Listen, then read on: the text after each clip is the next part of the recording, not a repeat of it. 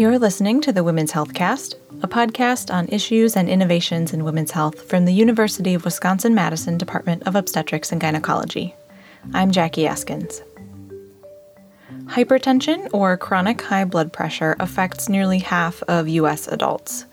On this episode of the Women's Health Cast, I talked to a research team in the UW Department of OBGYN who are leading studies on managing hypertension in young adults and treating chronic hypertension during pregnancy. Dr. Kara Hoppe is a maternal-fetal medicine specialist in the UW Department of OBGYN and principal investigator on the MyHeart Study and the Chronic Hypertension in Pregnancy Study. Jamie LaMantia is research manager for the MyHeart Study. We talked about what causes hypertension, how it's often treated, and how people can participate in their ongoing research. I would like to thank Dr. Kara Hoppe and Jamie LaMantia, research manager on a hypertension study, for joining me today. Thanks for being here. Thanks so much for having us. I invited you here because I want to learn a little bit more about high blood pressure, hypertension, and kind of what it can mean for different people who have it, and a couple really cool studies that are going on right now in our department and kind of at the broader UW to learn more about hypertension. So I guess to start with, I keep saying hypertension. What is that? What is high blood pressure? That's actually a very good question. So in just speaking with individuals who may be affected with high blood pressure or hypertension, often people will say, I don't have hypertension, I have high blood pressure. But they both somewhat go hand in hand. To officially have hypertension, you need to have high blood pressure more than one time, documented. However, I think both terms are used interchangeably often by people. Again, hypertension being a clinical diagnosis. So blood pressure is actually the force of blood pushing against the walls of your blood vessels. And high blood pressure, again, also hypertension, means that the pressure in your blood vessels stays higher than normal. How do I know if I have high blood pressure, or is there anything I can look for besides, like, getting out a cuff and kind of doing my own reading? Are there any signs or symptoms that I might feel in my body? Again, an excellent kind of question, but the importance of this is really that most people don't feel anything when their blood pressure is high, and so it becomes a very unrecognized medical condition. Over time, hypertension actually damages your blood vessels, heart, and kidneys, even without warning signs or symptoms. And so we call it a silent killer, actually. And that's why it's important for everyone to have their blood pressure checked regularly, whether that's something they do at home or in their clinical office through routine medical care. How common is high blood pressure in the U.S.? Well, it's actually a good question because it's a lot more common than people realize. Nearly half of United States adults have high blood pressure, and only about 1 in 4 have it under control. Plus, about a third of adults with hypertension are completely unaware that they even have it. Is it more common in men or women, or do we have a sense of how common it is kind of in the gender split? Sure.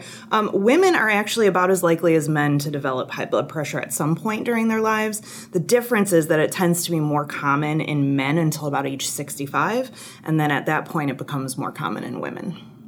What about in younger people?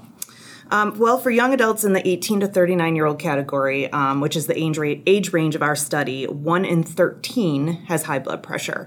About 1 in 4 adults that are in the 20 to 44-year range have high blood pressure.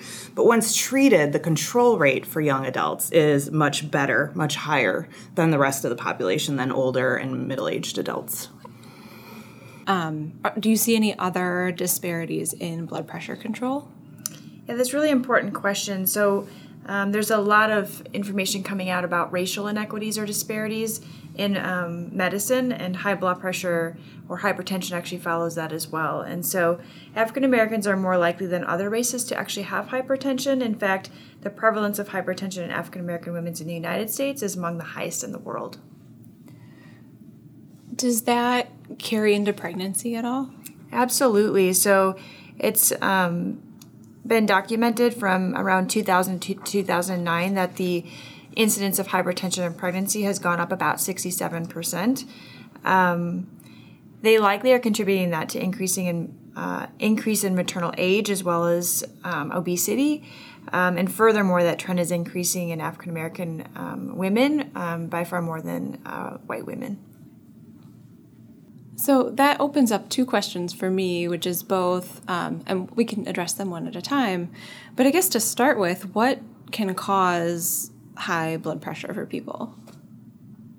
So main risk factors for having high blood pressure include health conditions like diabetes, your lifestyle, things in your lifestyle like your diet, the amount of physical activity you have, tobacco and alcohol use, as well as family history plays a big role in an individual's risk for hypertension. So one person may be very healthy and perceive themselves as low risk. However, the genetics they were given oftentimes overbeat, their healthy lifestyle, and they might have chronic hypertension. When someone finds out that they do have high blood pressure or hypertension, what happens next? In general, what does management or treatment look like? All right. So first and most importantly, you should be working with your healthcare provider to develop a plan to lower your blood pressure that works for you. You can discuss treatment options with your healthcare team, but lifestyle choices can also help lower blood pressure as much as medication for some people.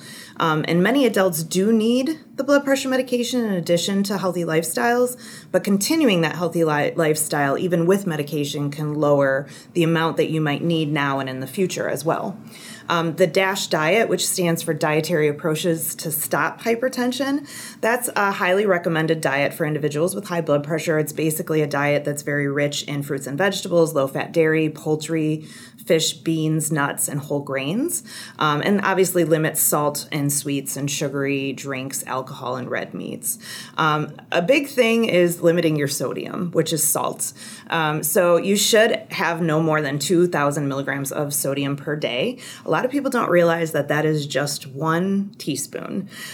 So a lot of sodium is already in the foods that you buy, so you can quickly have more than you're supposed to without even knowing it if you're not looking at food labels. So food labels are important as well. Being overweight can increase your risk of high blood pressure. So eating healthy portions and the right foods, exercise, all of these things can help you lose weight and can also help your blood pressure. We do recommend at least 150 minutes of moderate intensity aerobic activity or 75 minutes of vigorous. And you should be doing strength training about 2 to 3 days a week as well. And a lot of people say they don't have time to work out. You can do these in 10 to 15 minute blocks throughout your day when you can fit it in. So, a short walk during your lunch hour, a short walk after work, those kinds of things will really help. Smoking cigarettes obviously also immediately raises your blood pressure, and it can contribute to a lot of things like heart attack, stroke, and cancer. So quitting smoking is one of the best decisions you can make for your health as a whole. If you're not a smoker, trying to avoid being around those that do smoke so that you're not being exposed to secondhand smoke damage, because these can all affect many different things in your body aside from your blood pressure. If you do drink alcohol, you should try to limit to moderate use. So 1 serving a day per women and 2 servings a day for men. A lot of people don't know what a serving size of alcohol is. So 1 serving is like a 12-ounce bottle of beer, a 4-ounce glass of wine, or 1.5 ounces of 80-proof liquor. Lastly, stress is a huge contributor to high blood pressure. Obviously, everyone has stress in their lives, family stress, work, friends, other life challenges, other health conditions, but it can negatively affect the health of your body. So it's really important to learn different ways to deal with your stress, things like meditation, yoga, exercise, keeping a diary, making sure you get enough sleep, or even just going for a walk or listening to music can all help lower your blood pressure and make you a healthier person overall. I am curious, since we are in the Department of OBGYN, I'd like to learn a little bit more about the intersection of hypertension, high blood pressure, and women's health. Can it be dangerous for women or difficult for women in a different way than it is for men? I guess the way I would focus that question would be more about pregnancy. And so women are obviously the ones that get pregnant and carry the pregnancy. And that has, risks for both mom and baby at that point. So in pregnancy, approximately 1 to 1.5% of pregnant women have chronic hypertension. It's actually the most common major medical condition that affects pregnancies. It's very understudied. We do know that women who have chronic hypertension have an increased risk of adverse pregnancy outcomes, so approximately 3 to 5-fold increased risk of having superimposed preeclampsia, fetal or neonatal deaths, preterm birth, growth restriction problems for the baby.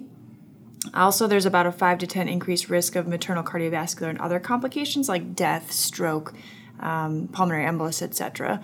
So it does play a major impact in pregnancy outcomes.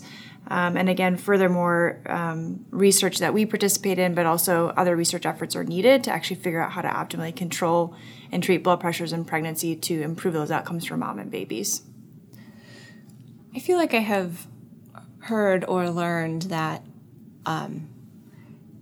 having high blood pressure during pregnancy or can kind of increase your lifetime cardiovascular disease risk then as well. Is that the case? That's absolutely true. And so, again, we don't really know how to best ameliorate those risks, but I think one of the big problems is that you get care through about 6 weeks of your postpartum period, and so the persistence of elevated blood pressures or even development of chronic hypertension is a real thing that women, again, often feel well and they don't realize they're having hypertension, and then, again, the long-term sequelae of that going unrecognized.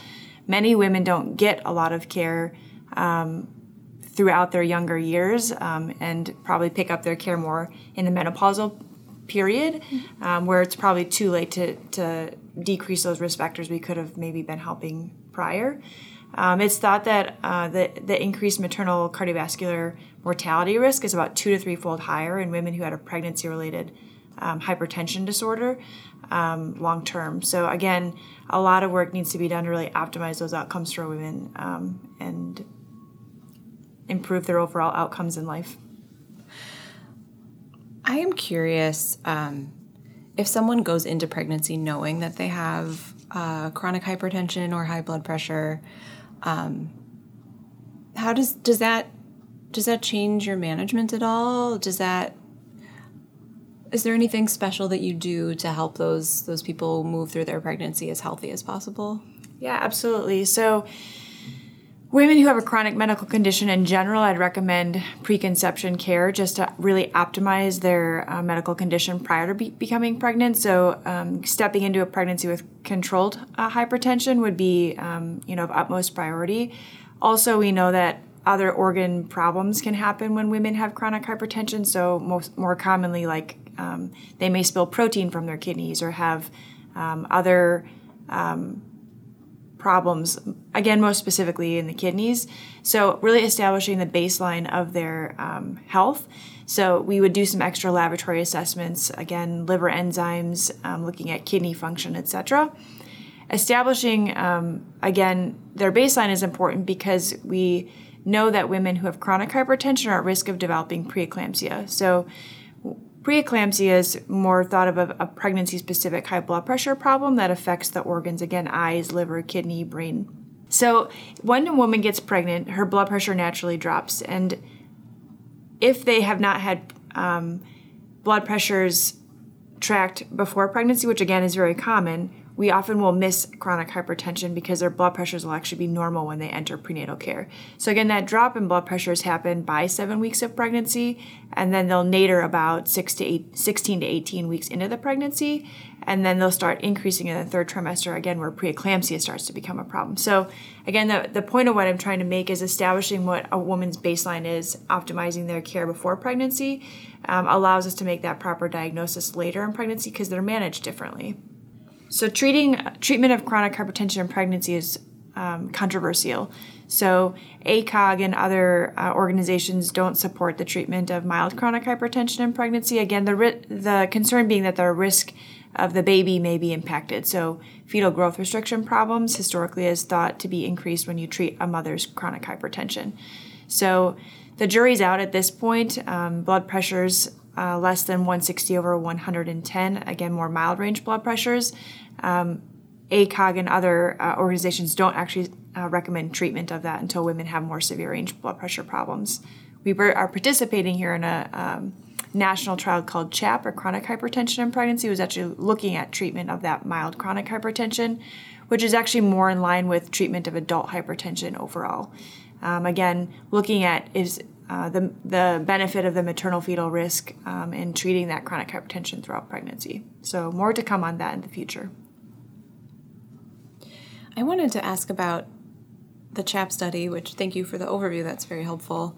And then another study that you're working on that recently kind of came into our department that helps younger people in general, both men and women, learn more about their high blood pressure. Tell me a little bit about what happens in that study. What do people who choose to participate do? So the MyHeart study is the study that I am currently the research manager of. MyHeart stands for My Hypertension and Reaching Target, and we are currently enrolling participants at the UW Hospital here in Madison, Wisconsin. Basically, participants have to complete a phone screening where we ask them certain questions that determine their eligibility to come in for visits. If they are eligible for those visits, we schedule them typically on back-to-back days or as close as we can as possible. During the first visit, the participants will go over and sign consent. We take their blood pressure several times, and then we set them up with what's called a 24-hour ambulatory blood pressure monitor. This is considered the gold standard of blood pressure monitoring in that it lets us see what blood pressures are throughout a person's average day, as opposed to just getting one or two readings in a clinic setting. It's basically just a small device that they wear in a little pouch on their belt. It connects to a cuff that they wear on their upper arm that takes their blood pressure every 20 minutes during the day and every 30 minutes at night. When they come back on that second day, we will run a report that will give us several different averages, and then those averages either will qualify or exclude them. If they enroll and qualify, obviously they need to qualify to enroll, we do take some height, weight, and waist circumference measurements, and then they do a series of surveys, some that we ask questions, some they do on their own. There's one that they do on a laptop. And then they're asked to come back again in 6 months and 12 months from those initial two visits to do the same thing again, wear the ambulatory monitor home, get height, weight, waist circumference measurements, answer surveys. Typically visits are about 1 to 1.5 hours. Each participant does get paid at the end of each visit. And if they complete all 6 visits, they get $170 total. So some participants, about 50% of them, are everyone's randomly assigned into one or the other group with a computer program. And so if they're in the control group, they just come in for visits. If they're in the intervention group, they come in for those visits, but we also ask them to take their blood pressure readings at home 3 times a week and that they meet with a health coach by phone every 2 weeks for that first 6 months. And during those calls, they work on lifestyle changes and report their blood pressures.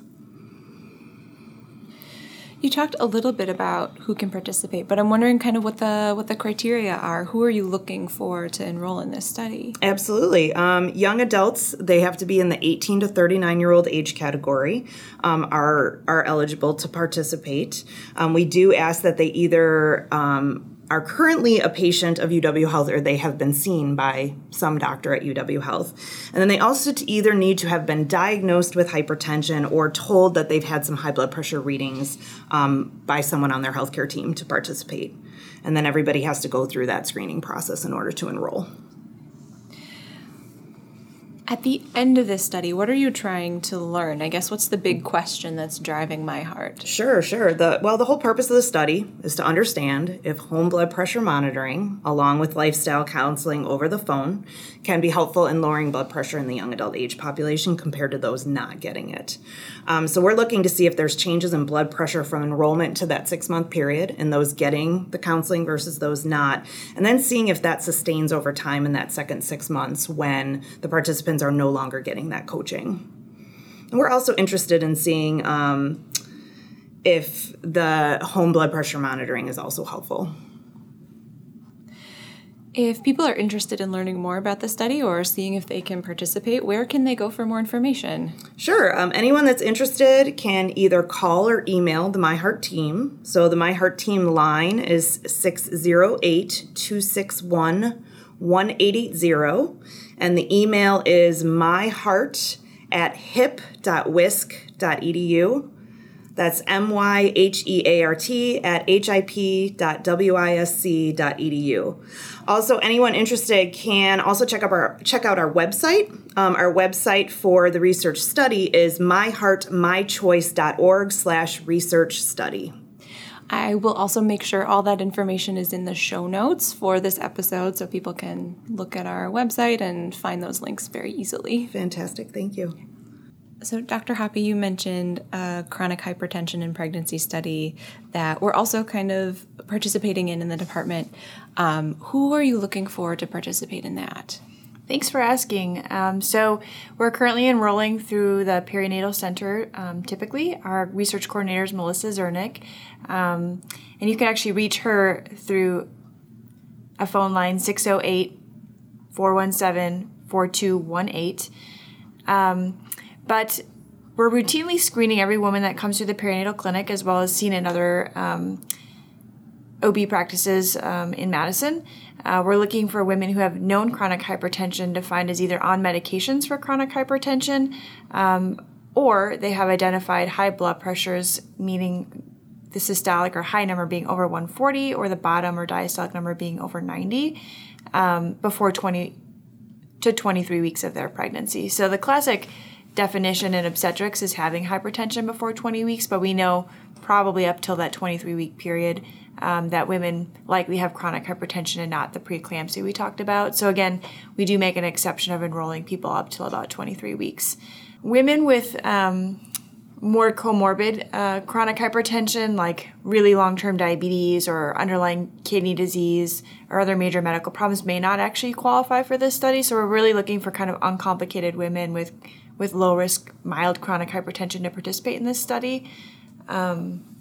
And again, we would love to have anyone. We enroll approximately 1 to 2 per month. It's pretty hard to find women who actually meet the strict criteria for enrollment, but we're nationally getting close to our enrollment goals and hope to have results in 2021 so we can actually impact the way we care for women with chronic hypertension and make evidence-based decisions and management practice changes to get the most optimal outcomes for pregnant women. So again, we encourage any woman with chronic hypertension to consider enrollment in this study. It's very safe and monitored very closely. It doesn't take more time than your typical prenatal care to participate.